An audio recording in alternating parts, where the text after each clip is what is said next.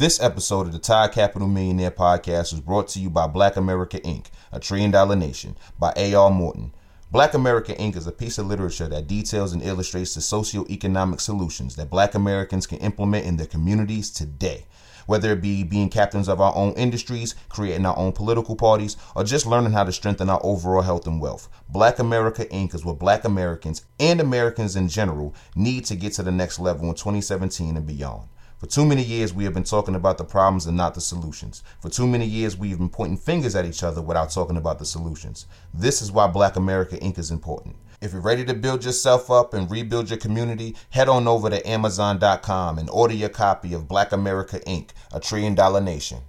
My name is Andre C. Hatchett, aka Mr. Own or Be Owned, and I'm encouraging everybody listening to this podcast to pick up my new book, Own or Be Owned The Black Man's Guide to Wealth Creation in America, on Amazon.com. If you're a black man, eh, if you need guidance, inspiration, a path, a path to follow to build wealth in this country, pick it up. Own or Be Owned The Black Man's Guide to Wealth Creation in America.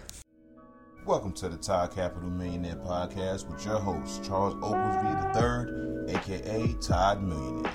This is the Todd Capital Millionaire Podcast, episode 29. My name is Charles Oglesby, also known as Todd Millionaire. I'm the founder and the director of the Todd Capital Investment Club that now has 156 members. Also, the founder of Todd Acquisitions and Todd Ventures, which is our crowd-funded venture capital firm.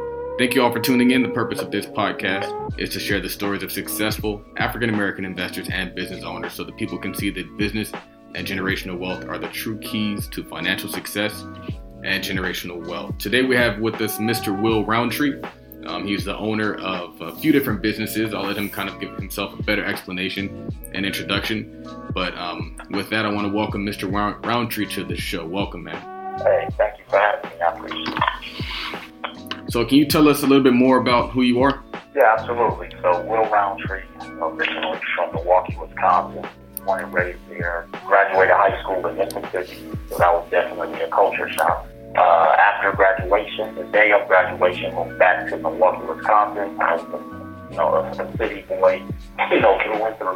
Uh, in around 2003, I got laid off from a job that I had been working, you know, pretty much all through college, making very good money.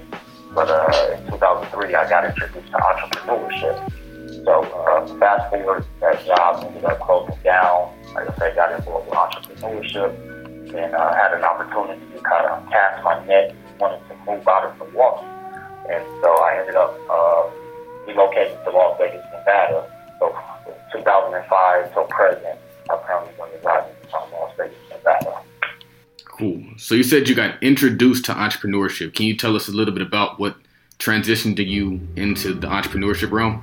Absolutely. So um, how I got introduced uh, at the time, my sister who was in college, and both of my parents were always entrepreneurs. You know, they own, own real estate. Uh, they uh, also uh, did um, uh, sold health insurance. Mm-hmm. Uh, excuse me, life insurance at the time. The company was called A.L. Williams, which most people know it today as Primerica. And they actually achieved some, you know, pretty, you know, uh, milestone success uh, achievements within that company. They were regional vice presidents, and so they always told me, you know, you know, growing up, Will, you want to have multiple streams of income. And so I never was really into the whole life insurance thing, maybe because I was so young at the time. But then, you know, my sister got introduced by a way through my parents to a company by the name of Prepaid Legal, which today is called Legal Shield. And so um, this was right around the time when I knew my job was going to be closing down. So I happened to be at my parents' house. You know, uh, anyone who's in network marketing or dealt with it or have been invited to a meeting, I would say, you know, I was kind of tricked into the meeting. my sister was like, hey, big bro, can you come to this meeting with me and, and come just so that you can give me your opinion of what you think about the company. and so I, I ended up going. I had on a do rag, some Timberlands, some baggy jeans. You know how you know people dress back in you know early 2000s. And so I'm in the meeting, and I remember going with just this negative mindset. And I can remember, now mind you, I knew my job was shutting down, didn't really have much money at the time.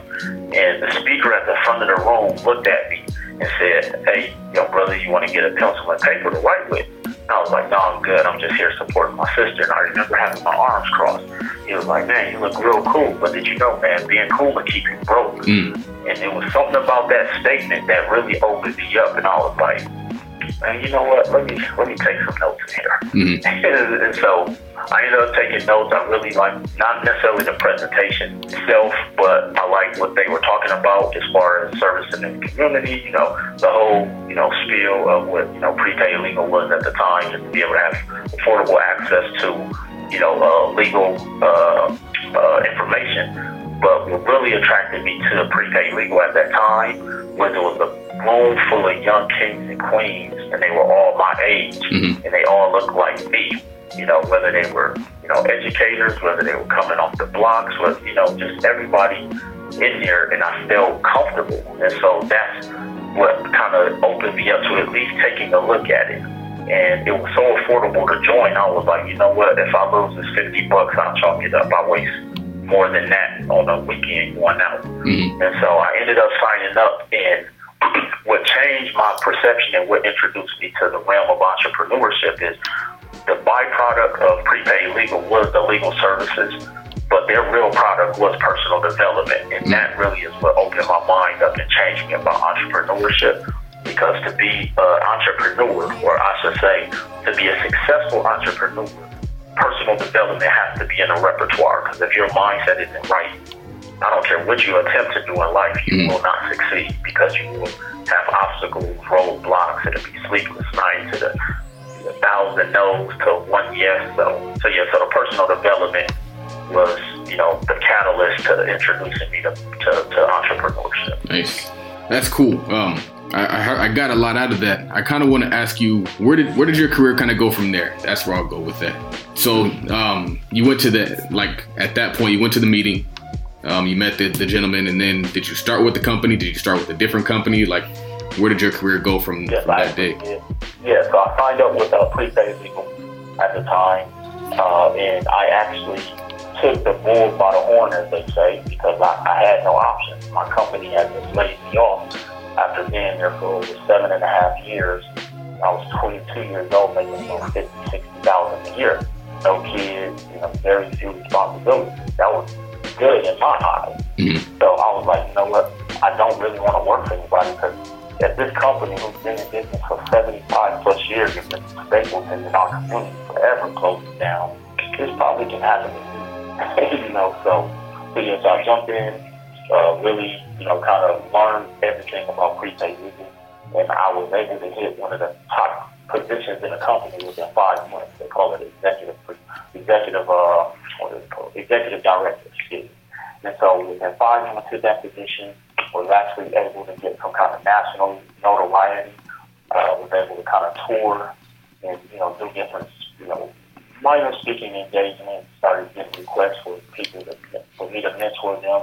Uh, built a very you know in the realm of uh, network marketing, small organization in a two year time span. Uh, upwards of probably about 513 people across the country. And so, uh, you know, one of the things I quickly learned about entrepreneurship is that you have to be diligent. And the one thing I learned about network marketing is that there's something called chargebacks. Mm. So that kind of got me out of the realm to where I wasn't drinking the Kool-Aid anymore. And, but the thing I always say I took away from it, like, a, like I mentioned, of how I got to it, so it was the personal development. So after uh, I, well, that's actually also too how I ended up in Las Vegas. So we have our national conventions out here. 'cause I joined prepaid legal, I say, around 2003. Came to my first convention in 2005. So came to the convention. My mentor, who introduced me, or kind of cultivated me in the in, the business, uh, was like, you know, we have a there's a wide opportunity in Las Vegas for us to start a team and build a team.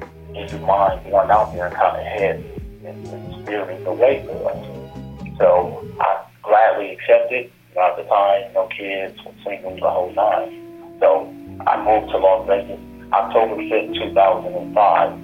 Bought a, you know, on a one-way ticket. Uh, had, you know, uh, uh, a box with some belongings.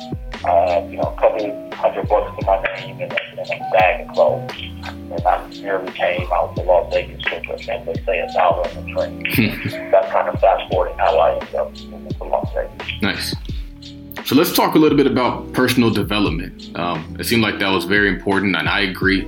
And I mean, especially with the mindset aspect. So, what are some things that you've kind of taken and developed as you've become the professional that you are today?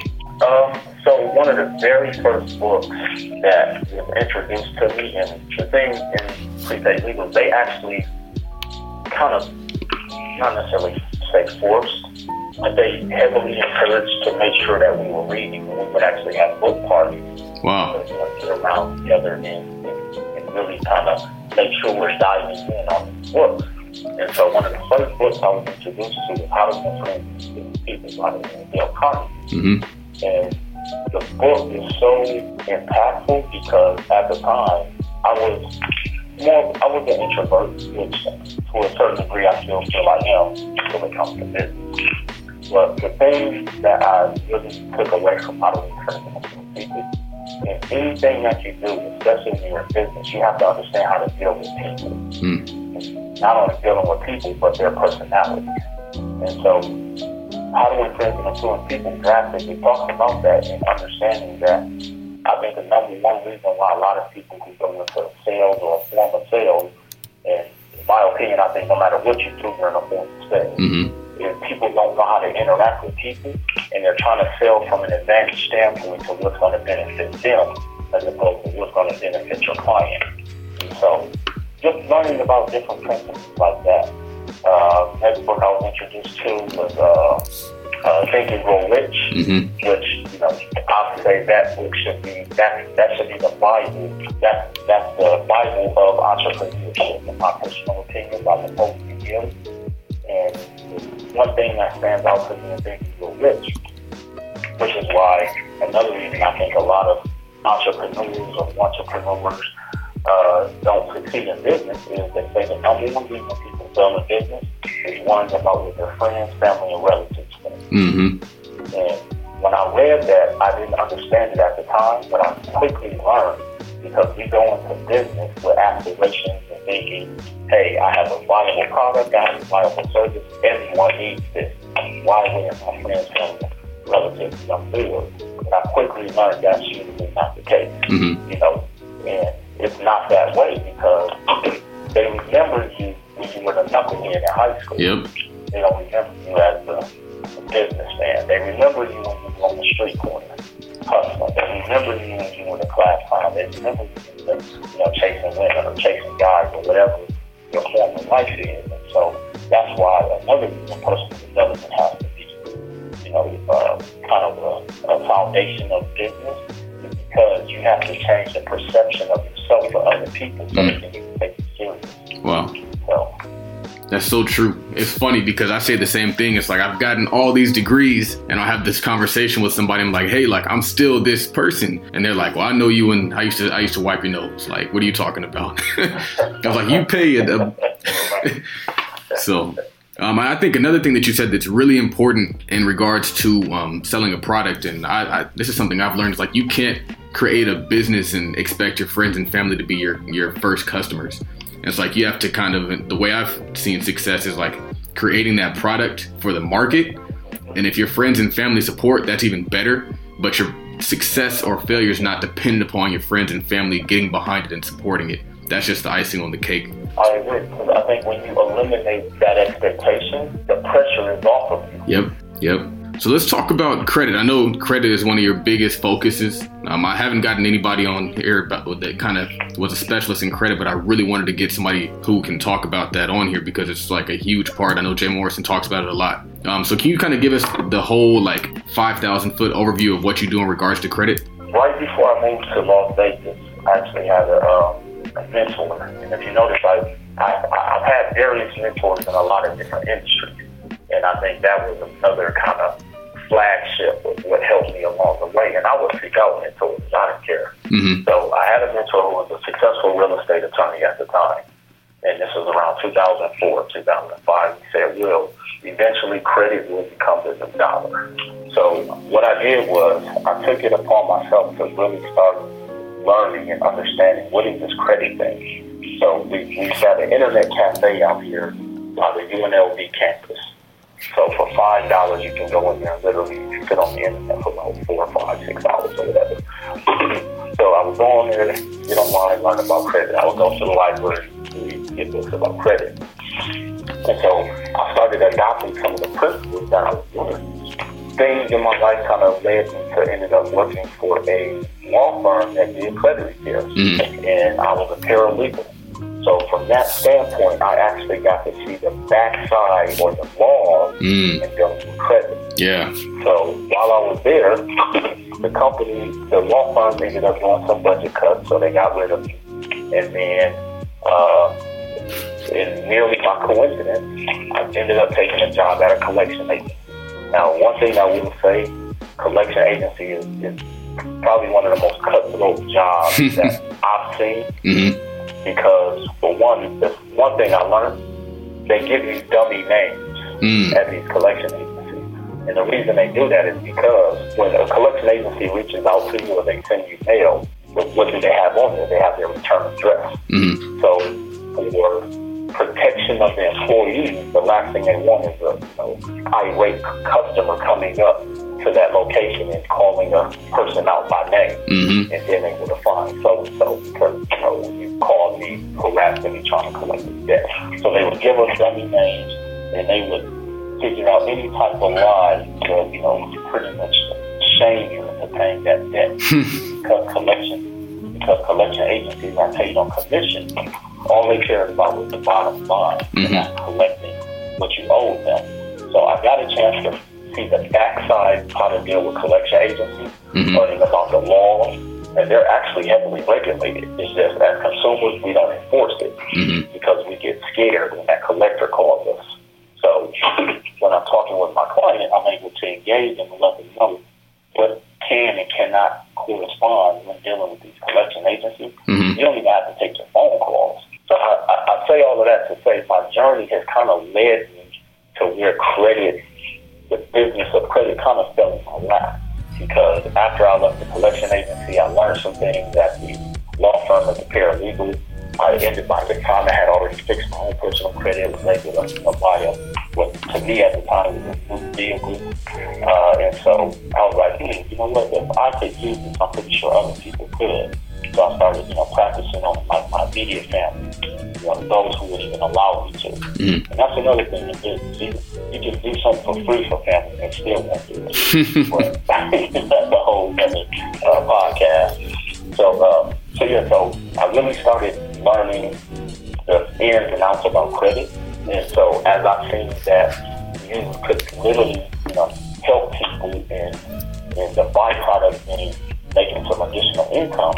And at the time, one of the books I was reading, an author by the name of Jim Rohn, said, you know, your check is a direct reflection of the amount of people you help in the marketplace. Mm-hmm. So when I got into the credit aspect from a business standpoint, my motivation was not the money. Because I knew, look, if I help enough people get what they want, I be fixing their credit them to be able to purchase a home or whatever. I will be, I will indirectly, I will be blessed, whether it's you know, financially or open up more opportunities and etc. So, so I, so what I did was I said, you know what, I want to take this to the next level. So then I started learning my business.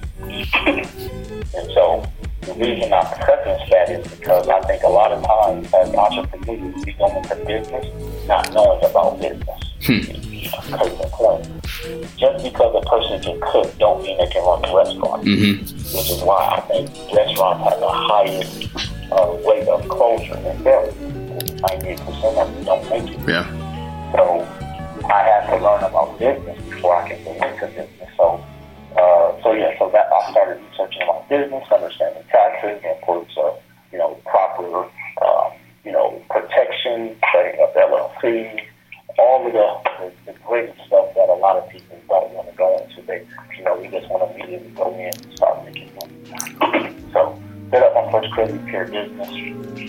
2012, built this uh, second time around, I'm like, you know what, try this again. So I tried, and I ended up doing a business with a partner at the time. Mm-hmm. But the partner and I shared different visions.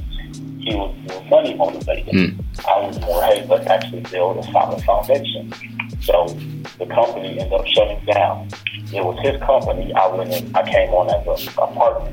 So now I was like, you know what? Why do I feel like you to be latched on as a partner? Let me do it myself. That way I can build it the way my vision, you know, sees fit. So started my uh, company around 2014, and I've been operating it every year.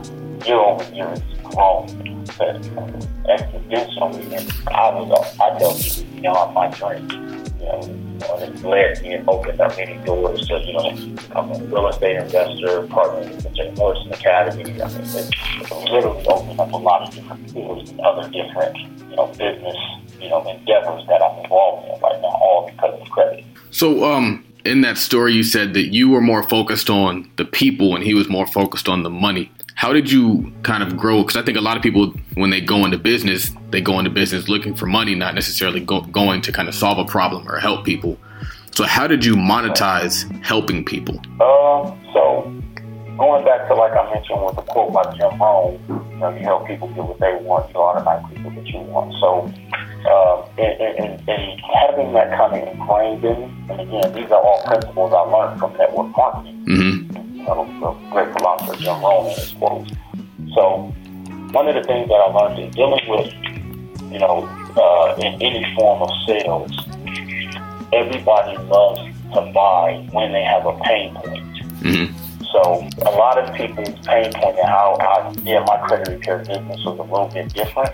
So I'll give you an example. I used to do a bunch of advertising, and the type of clientele I would get usually didn't yield me the return on investment. Mhm. So I changed my model and said, look, I want to only go after people that they actually need the services.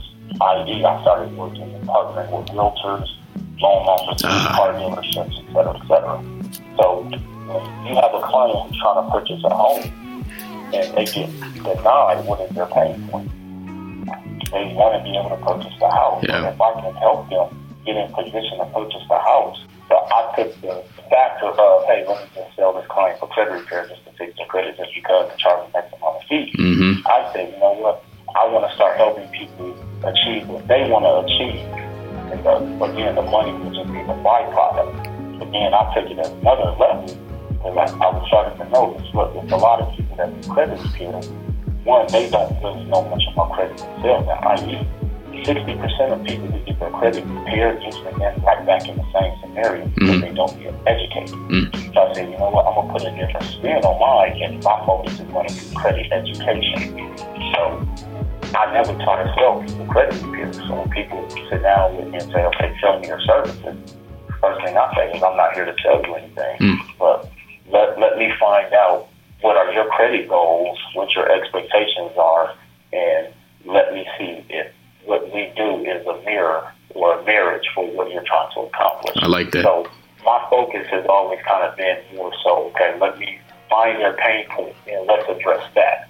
That's I like that. It's you, you found a strategy, you worked the strategy. That makes a lot of sense. That's awesome. So in regard to um in regard to credit, what are some things that people don't know that you think they should know?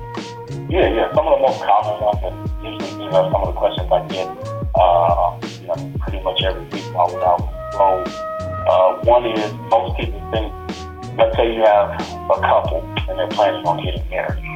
They assume that if one party has good credit, one has bad, once they get married, the credit files will blend and merge, and that is 100% false. Uh, as long as the two individuals never become co-borrowers, Mm, the spouses can have their own total separate credit profile, and it can never blend. it. Uh, I think the number one misconception is that you can't repair your credit. Hmm. Uh, one of the things that I've, I'm quickly seeing, and I always educate my clients and students on this, there are people in positions, very prestigious positions at banks, at dealerships, at financial institutions, estate offices that know nothing about credit. And you would think that they do because they're the ones that are making decisions on some of the financial decisions that we make as consumers.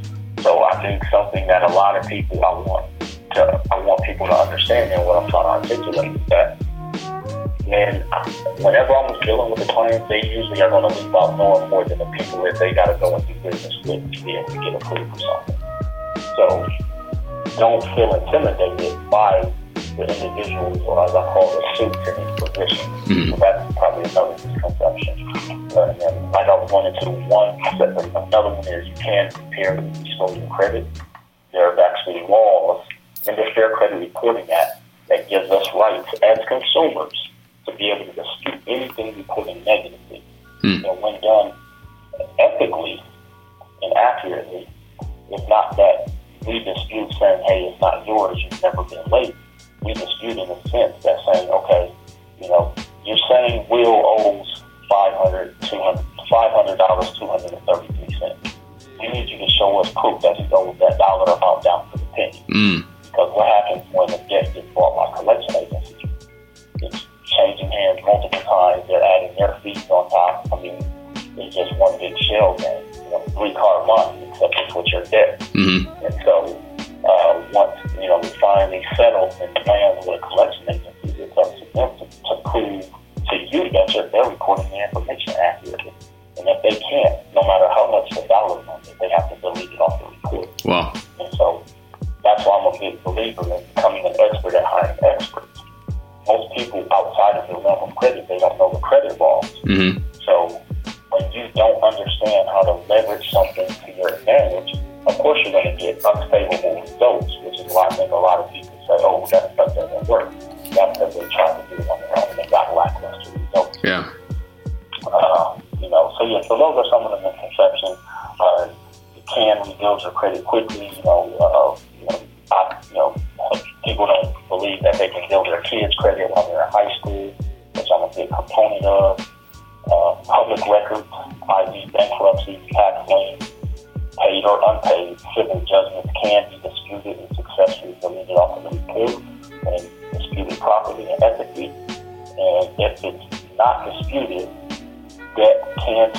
stay on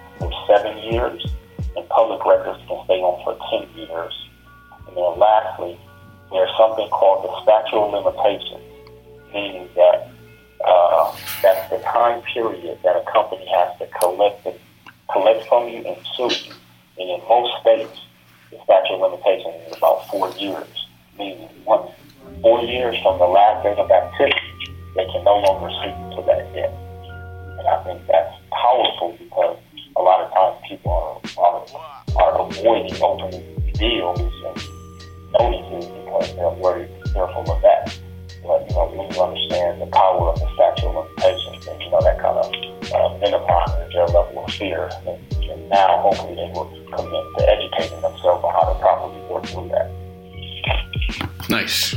Very cool. So, a lot of people are, are familiar with personal credit, but I wanted to talk about business credit. Um, what's the difference between business credit and personal credit, and how does somebody establish business credit? So the difference is, so for one, as two separate entities, one being you as an individual is an entity. Then you have your company being an entity. In the sense, you don't want to commingle the credit profiles, and that's the first thing. So with your personal credit, there are certain things that your personal credit affords you and leverages you to do or to be able to do, i.e. buy a home, buy a car, you know, establish certain lines of credit.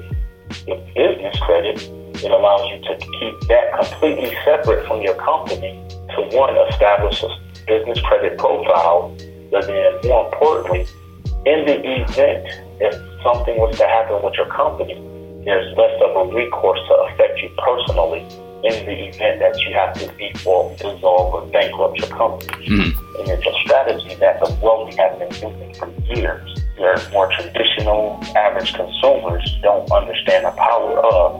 Case in point, when Donald Trump or your 50 Cent or your you know high profile celebrities file bankruptcy, some a lot of the times it's their company that files bankruptcy, hence not affecting their personal assets. Mm-hmm. So let's put this from a real estate investment standpoint. The number one reason people I recommend people having entities for their residential, excuse me, for their real estate investment properties. In the event someone slips and falls inside your property and it's under your personal name, they can attack you and come after everything personally. Whereas if it's under an entity, they can only come after that company. The same thing works when it comes to debt. As you begin to develop and build up your business credit profile, and help you go after to get more business credit, Mm-hmm. in the event, God forbid, something happens, then you know it can minimize the liability from you personally. What's what they call a non-recourse credit, Mhm. non-recourse debt.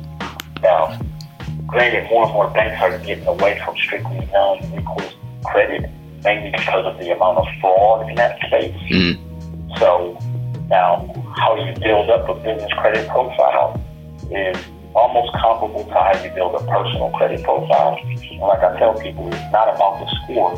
And if you notice, I'm using the word profile because it's about building the credit profile strong enough to where it can stand on its own to be able to go out and get approval, me, get approvals from banks. And so, uh, uh, on the personal side, you actually have a, a checklist of what most banks are looking at from a personal standpoint.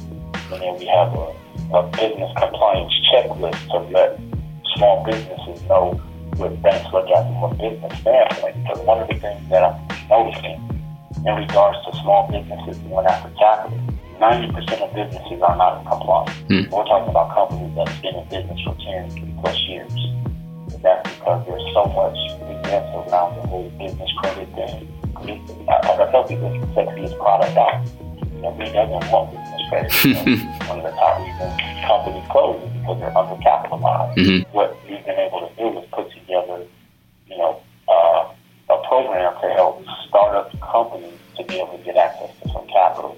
And, and, it is going to be a combination of personal and business credit because as a brand new entity, it's almost impossible to go out there and get you know lines of credit for forty, fifty, two hundred thousand dollars when your company has not made millions dollars. Mm-hmm. But there's companies out there that are going to sell it like that. So again, it all comes back to the education piece. You got to start educating our consumers, which you know been able to do thus far. Absolutely. So, So you have this uh, program called the Credit to the Cash program, Credit to Cash. So what does that mean and how does that work? Yeah, so Credit to Cash pretty much is a program that you know I put together with helped me incubated my partner Jay Morrison over at Jay Morrison Academy. It's a concept that's been around for a while. It's just not as prevalent within our community, in the minority community. So what I did was based on my own personal experiences, Mm-hmm. uh, and I'll kind of backtrack and let you know how I got there. So I'm a fairly new real estate investor at the time, about two years ago. And I was like, man, I need to get a hold of some capital. And knowing, and anyone who's in real estate, they know banks hate loaning money to real estate investors. That's the first thing. Two, as a brand new business, banks don't like giving money to a brand new company. and thirdly, you know, we're sold this whole SBA funding. Well, less than 2% of businesses are ever approved for SBA funding. And if you, uh, and if they do accept your application, the process you'll go through is for about six to nine months, yet to still be denied. and we're talking about after having an 810 credit score, my personal self, uh, I was denied for SBA funding. I said, you know what? I'm just going to apply for more credit cards. So went out, started applying for more cards, lines of credit, building up my business profile, getting business lines of credit.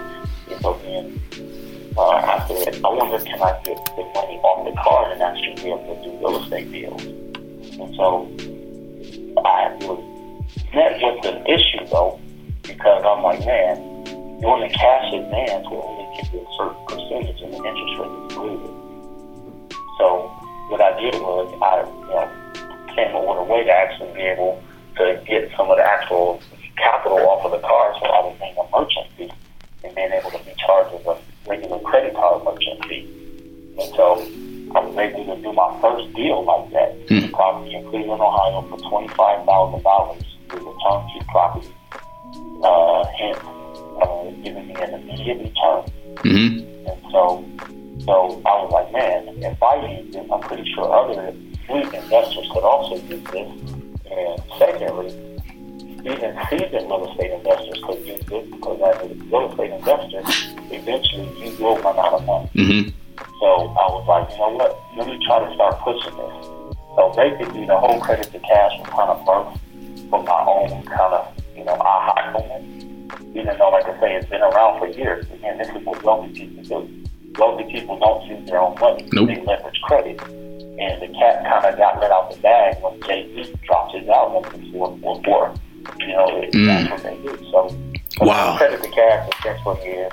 You build up your personal credit, build up your business credit profile, help you get access to revolving lines of credit to be able to leverage to go into real estate deals. Mm-hmm. Now, the reason it's so successful is so one, the reason I don't like business loans and I prefer revolving credit. This is the this is the reason. So let's say you got fifty thousand dollars in the in a loan. You get that fifty thousand, but let's say you only need ten thousand of it. How much do you have to pay back again? You got to pay back against the entire fifty. Mm-hmm. Now, let's say you're a brand new real estate investor or you're a flipper. We know most of the time your deals on flips are far few and in between. But let's say it takes me six to eight months to do my first deal. Right? Mm-hmm. But I got the money. I got to pay back that money from day one. And then, thing I don't like about loans from banks, you become a slave to the bank. Mm-hmm. Because once you pay that loan off, guess what? You got to start that whole process over again. Hopefully, you didn't get late payments, or hopefully they didn't change their lending criteria to where now you go back and give you less, or if you ever if you even get approved at all. The reason I like revolving credit, which is how wealthy people have understand how to leverage it. If you think about it, that's all banks do. When we deposit our money into the banks, what is that? That's their line of credit to go out and do what? Mhm. Invest. But now we become our own bank by having access to revolving credit. So if you get fifty thousand dollars in revolving credit. It takes you six to eight months to find a deal. How much are you paying back again during that time frame? No money. Nothing. Yep. Because the money is just sitting there. That's now, let's say you only need ten thousand dollars of that revolving credit. How much are you paying back again? Ten thousand. thousand. Now let's say you do a quick flip, pull all the pull the entire fifty, you do a quick flip and you're able to pay the fifty thousand back. How much money do you have access to again now? That whole amount. Maybe the whole amount. So it becomes revolving again. That's the power of revolving credit, which is why banks don't want to which is why banks don't push revolving credit to us. Mm-hmm. Think about it. When you have access to equity in your home, they're going to push uh, a refinance versus a home equity line of credit Mm-hmm. because they're going to make more points on the, uh, refinance Yeah. versus the line of credit. You got access to capital that you can use for whatever you want. That's huge. you know what I'm saying? Yeah. And so that's when I like doing real estate deals on revolving credit. So I'll give you another quick scenario on how I use it. So, an example, bought the property for 25K. Alright? The property is yielding me 890 a month in rent. Mm-hmm. Now, the property is worth, I think it was like around 51. For the sake of math, we'll just say 50 to make it simple math. Alright? So, there are certain things. When you put your property in the, uh, under uh, LLC, you can actually refinance with no seasoning requirement. Mm-hmm. For those who don't know what that means, that means that the day I buy it, I can go and do a cash out refi and pull the equity out the very next day. So one of our banking partners that we use will give us up to 80% of the appraised value. So 80% of, uh, of 50000 is 40K.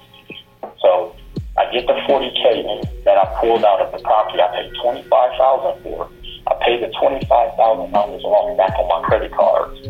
My mortgage on 40000 including taxes and insurance, let's just say it was 350 Mind you, I'm getting 890 a month on that property. I'm still making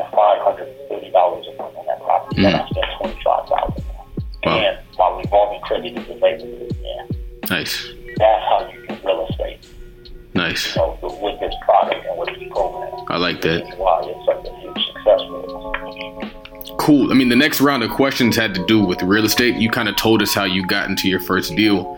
I wanted to know, um, I mean, assuming that you were still located in Vegas when you bought this property in Cleveland, how did you go about managing the property from a distance? Very good question. So, one of the things that you know we always talk about, especially at the Jay Morrison Academy, which I'm a credit master instructor, is that we talk about having your A team. And, and having your A team in place, that's going to consist of you know, the realtors, the contractors, your real estate attorney, your title company, and I say the glue So your your A team is property managers. Mm-hmm. You have to have to have, have to have a property management team because they're the glue to everything. Even if I bought all my properties in the city I resided in, I would have a property management because I'm busy. I'm running multiple different companies. I'm Yep. working with you know countless amount of clients across the country. I don't have time to hop on a plane and, and chase a tenant down. I don't have time to get in my car, drive clear across town for them, ask somebody, you know, what's up with your rent. So having a solid property management team in place alleviates a lot of that. Two, uh, any minor repairs, the maintenance. So, you know, of course, in the Midwest, it does what is snow. I'm not going to fly back out there just to bring snow. Usually the tenant isn't going to do it. But in these Midwest cities, there's actually ordinance that if it snows, you have 24 to 48 hours to shovel your walkway. Or if someone walks through there, they fall, they can sue you. So, uh, keeping the grass cut, you know, the, you know, landscaping and all of that. So having that A team is extremely important. And, you know, and a lot of it just came from how I was able to get people in these different spaces just from networking. You know, going to different events, going to different networking events, you know, and, and not scared to ask people within my circle who they know. Mm-hmm. You know, I think people would be very surprised at the uh, sphere of influence of people that they have a six degree of separation to just from the people that they know. Mhm. Yeah, granted, I could talk to my best friend and he may not be interested in nothing I'm doing, but he may know somebody that knows somebody who on the same wavelength and we ended up we ended up being best business partners Yep. So I think we just gotta open up and start getting out there and asking, okay, who do you know? You know what, you may not be interested, but who do you know that Yep. you know, just getting out our comfort zone. Yeah. So, but yeah, so having that A team in place is very important. That's huge.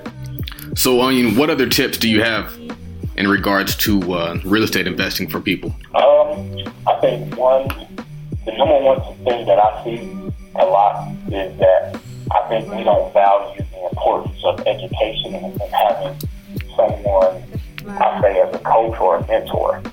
And so when I do my workshops, I, I always jokingly ask, has anyone ever heard of LeBron James? Of course, everyone raised their hands. and I say, does he have a coach? Which they say, yeah. Why? Why does the best player on the planet Mm. have a coach? And of course, they spew out all their answers. I'm saying, okay, great. Who in here is here because they want to be a real estate investor? They their hand. Who in here is here because they want to become more credit savvy and understand credit and get access to capital for their real estate investments? Their hand. Okay. I say, who's your real estate coach? Who's your credit advisor coach? And they, they, they have a deer caught in headlights look. So I say that if I had to give one piece of advice is, seek out mentorship. Find someone in those spaces who is successful. And success doesn't necessarily just mean monetarily. And, and, and, and really latch on and don't feel like you have to be made men or made women. You know, it's Mhm, okay to seek mhm. out advice and, and, and, and, and, and, and seek help. I remember I would go, and if I saw someone who I wanted to be mentored by, I would literally ask to take them to lunch or dinner just to get a few minutes of their time. Mhm. Because now I'm, at, I'm, I'm giving them what's in it for them. You know, what, you know what? I know you're successful. I know you have a busy day, but I'm sure you got to eat.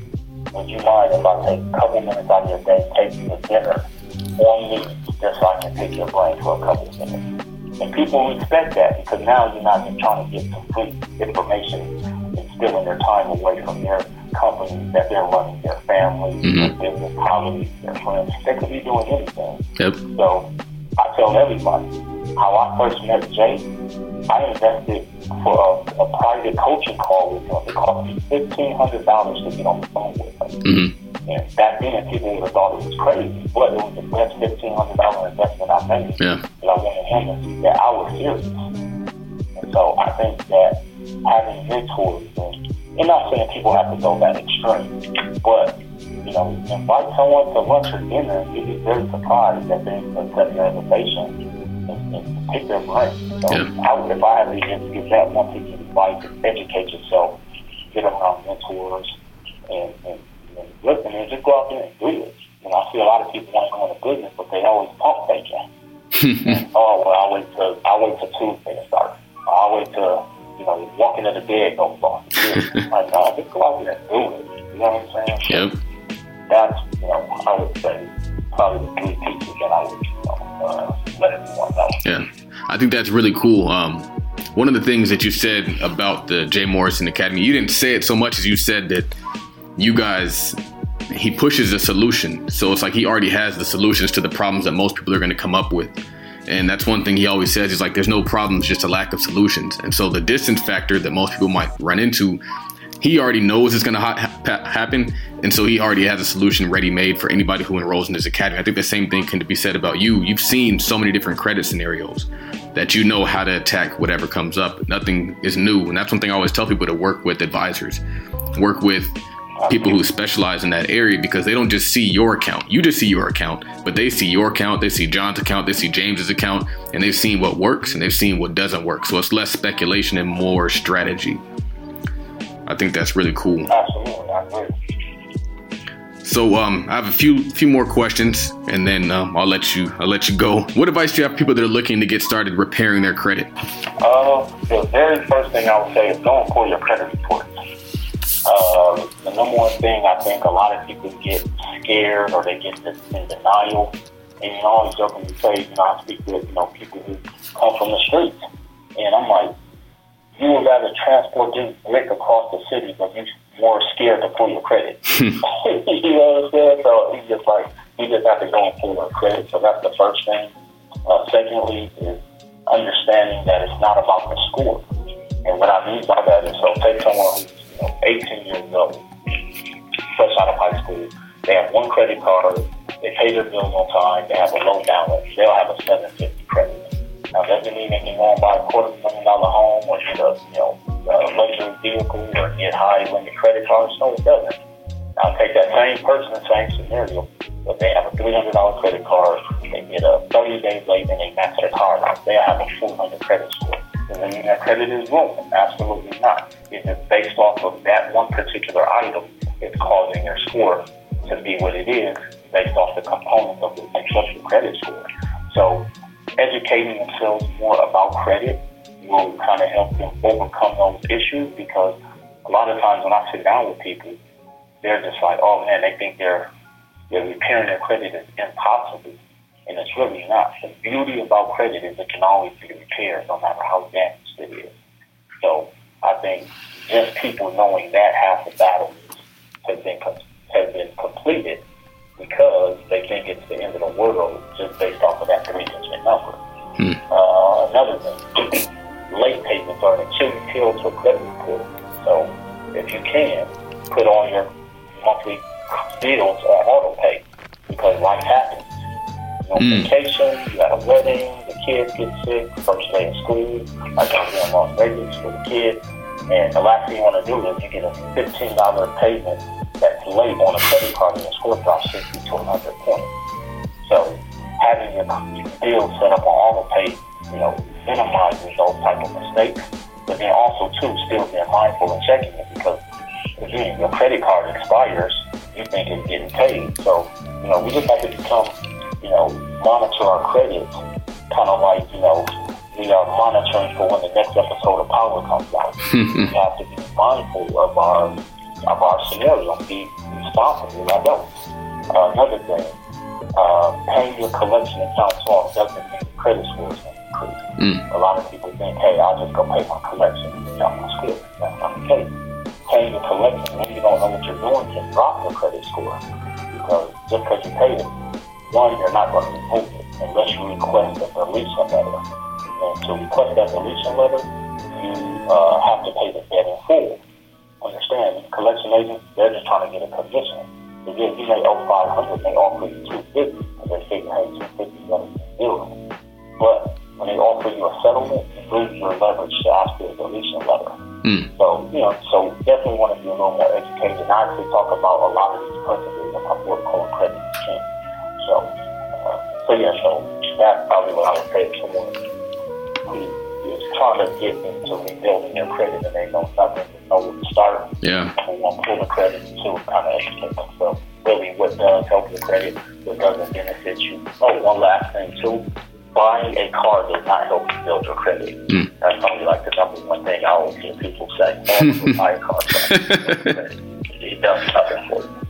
That's funny. It's kind of like they're tricking themselves. Like they want the car because they want the car, and they just make it seem They like it's. car. That's cool. Uh, last two questions. What's your favorite book? Oh, the book I'm reading right now that is my favorite is The Power of Being Broke by Daymond John Mhm. from Shark Tank. Uh, one of the founding CEO members of Fubu, for anyone who you know, follows him. Uh, the reason his book is so instrumental and why I like it is it talks a lot about as an entrepreneur, what somewhat going into the mindset. Secondly, uh, you know, a lot of the principles that we talked about on this call, but more importantly, the piece about credit. Because a lot of times people think that credit is, like I say, just for the basics of life, but credit can really be a tool of leverage. I've actually helped a client recently by the name of Corday out of Milwaukee. Well, he lives in LA right now. He's from Milwaukee, my hometown. He was able to leave his job because I showed him the power of how leveraging credit can really benefit you. How he was able to do that, he leveraged his credit over the course of two years to help him build, and he now has a real estate portfolio of over eight hundred thousand dollars. So on paper, he's almost a millionaire. Mhm. And based off of his monthly residual that he makes off of his portfolio, he was able to leave his job where he was making over $186,000 a year. Again, all for this little bitty thing called credit because I helped him open up his mind. So, so a lot of those principles that I talk about are actually in the book. And the book just came out by Daymond John. He talks about how these uber successful business entrepreneurs, everyone from Steve Aoki to you know, uh, of course, himself. And he talked about how his mother leveraged her credit to be able to give him his first seed when he starting Fubu. You know, so it really just further confirms that what you know I'm doing, what we're doing with the academy, what I'm doing with my partner Morgan, and my other partner, my own private company, Paul Thornton. What we're doing is a great thing because we're giving people options. Because again, the number one reason or issue with the new business is the lack of capital. We're giving them an option that of thinking outside the box to put themselves in position of law to make some moves. Very cool. Yeah, it's one of the books I've seen. I haven't picked it up yet, but I definitely will be reading that one next. Last question is What does wealth mean to you?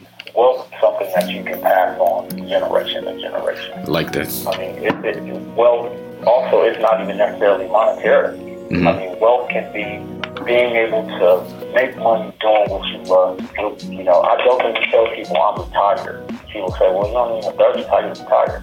Because I get to do what I want to do, help people across the country, and not make money from it. Mhm. That's retired to me. Yep. I'm not punching somebody on the clock.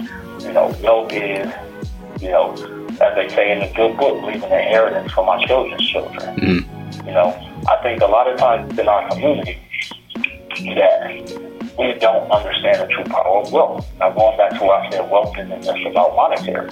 Did you know the top two ways wealth is passed down from generation to generation is real estate and life insurance? Mhm. And we're, we're one of the two, or those are the two most underserved in our Yeah, absolutely. Absolutely. so, so yeah, so I think once we educate ourselves and understand, you know, the power of wealth, how to build wealth, how to acquire it, and then understand it's not about us, it's what we leave our children's children, Mhm. that's true Yeah. Yeah. Awesome. Awesome. Very cool. So I want to pr- I thank you for making it onto this interview. Where can everybody find out more information about everything that you have going on, including your book? Absolutely. So my book, Credit is King, which is actually uh, in the running for, you know, a top seller right now. So I'm extremely excited about that. But uh, they can actually go to Amazon.com and just type in the title, Credit is King, and uh, be able to get a copy of the book. If they want a personal autographed copy, they can go to creditisking.biz. That's creditisking.biz. And if you place your order there, you know, I'll actually send you an autographed copy.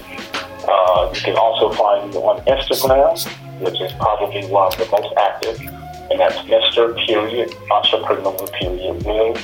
Again, on Instagram, that's Mr. Period Entrepreneur Period Will. Uh, my first page got hacked, so that's why I had to come up with that title.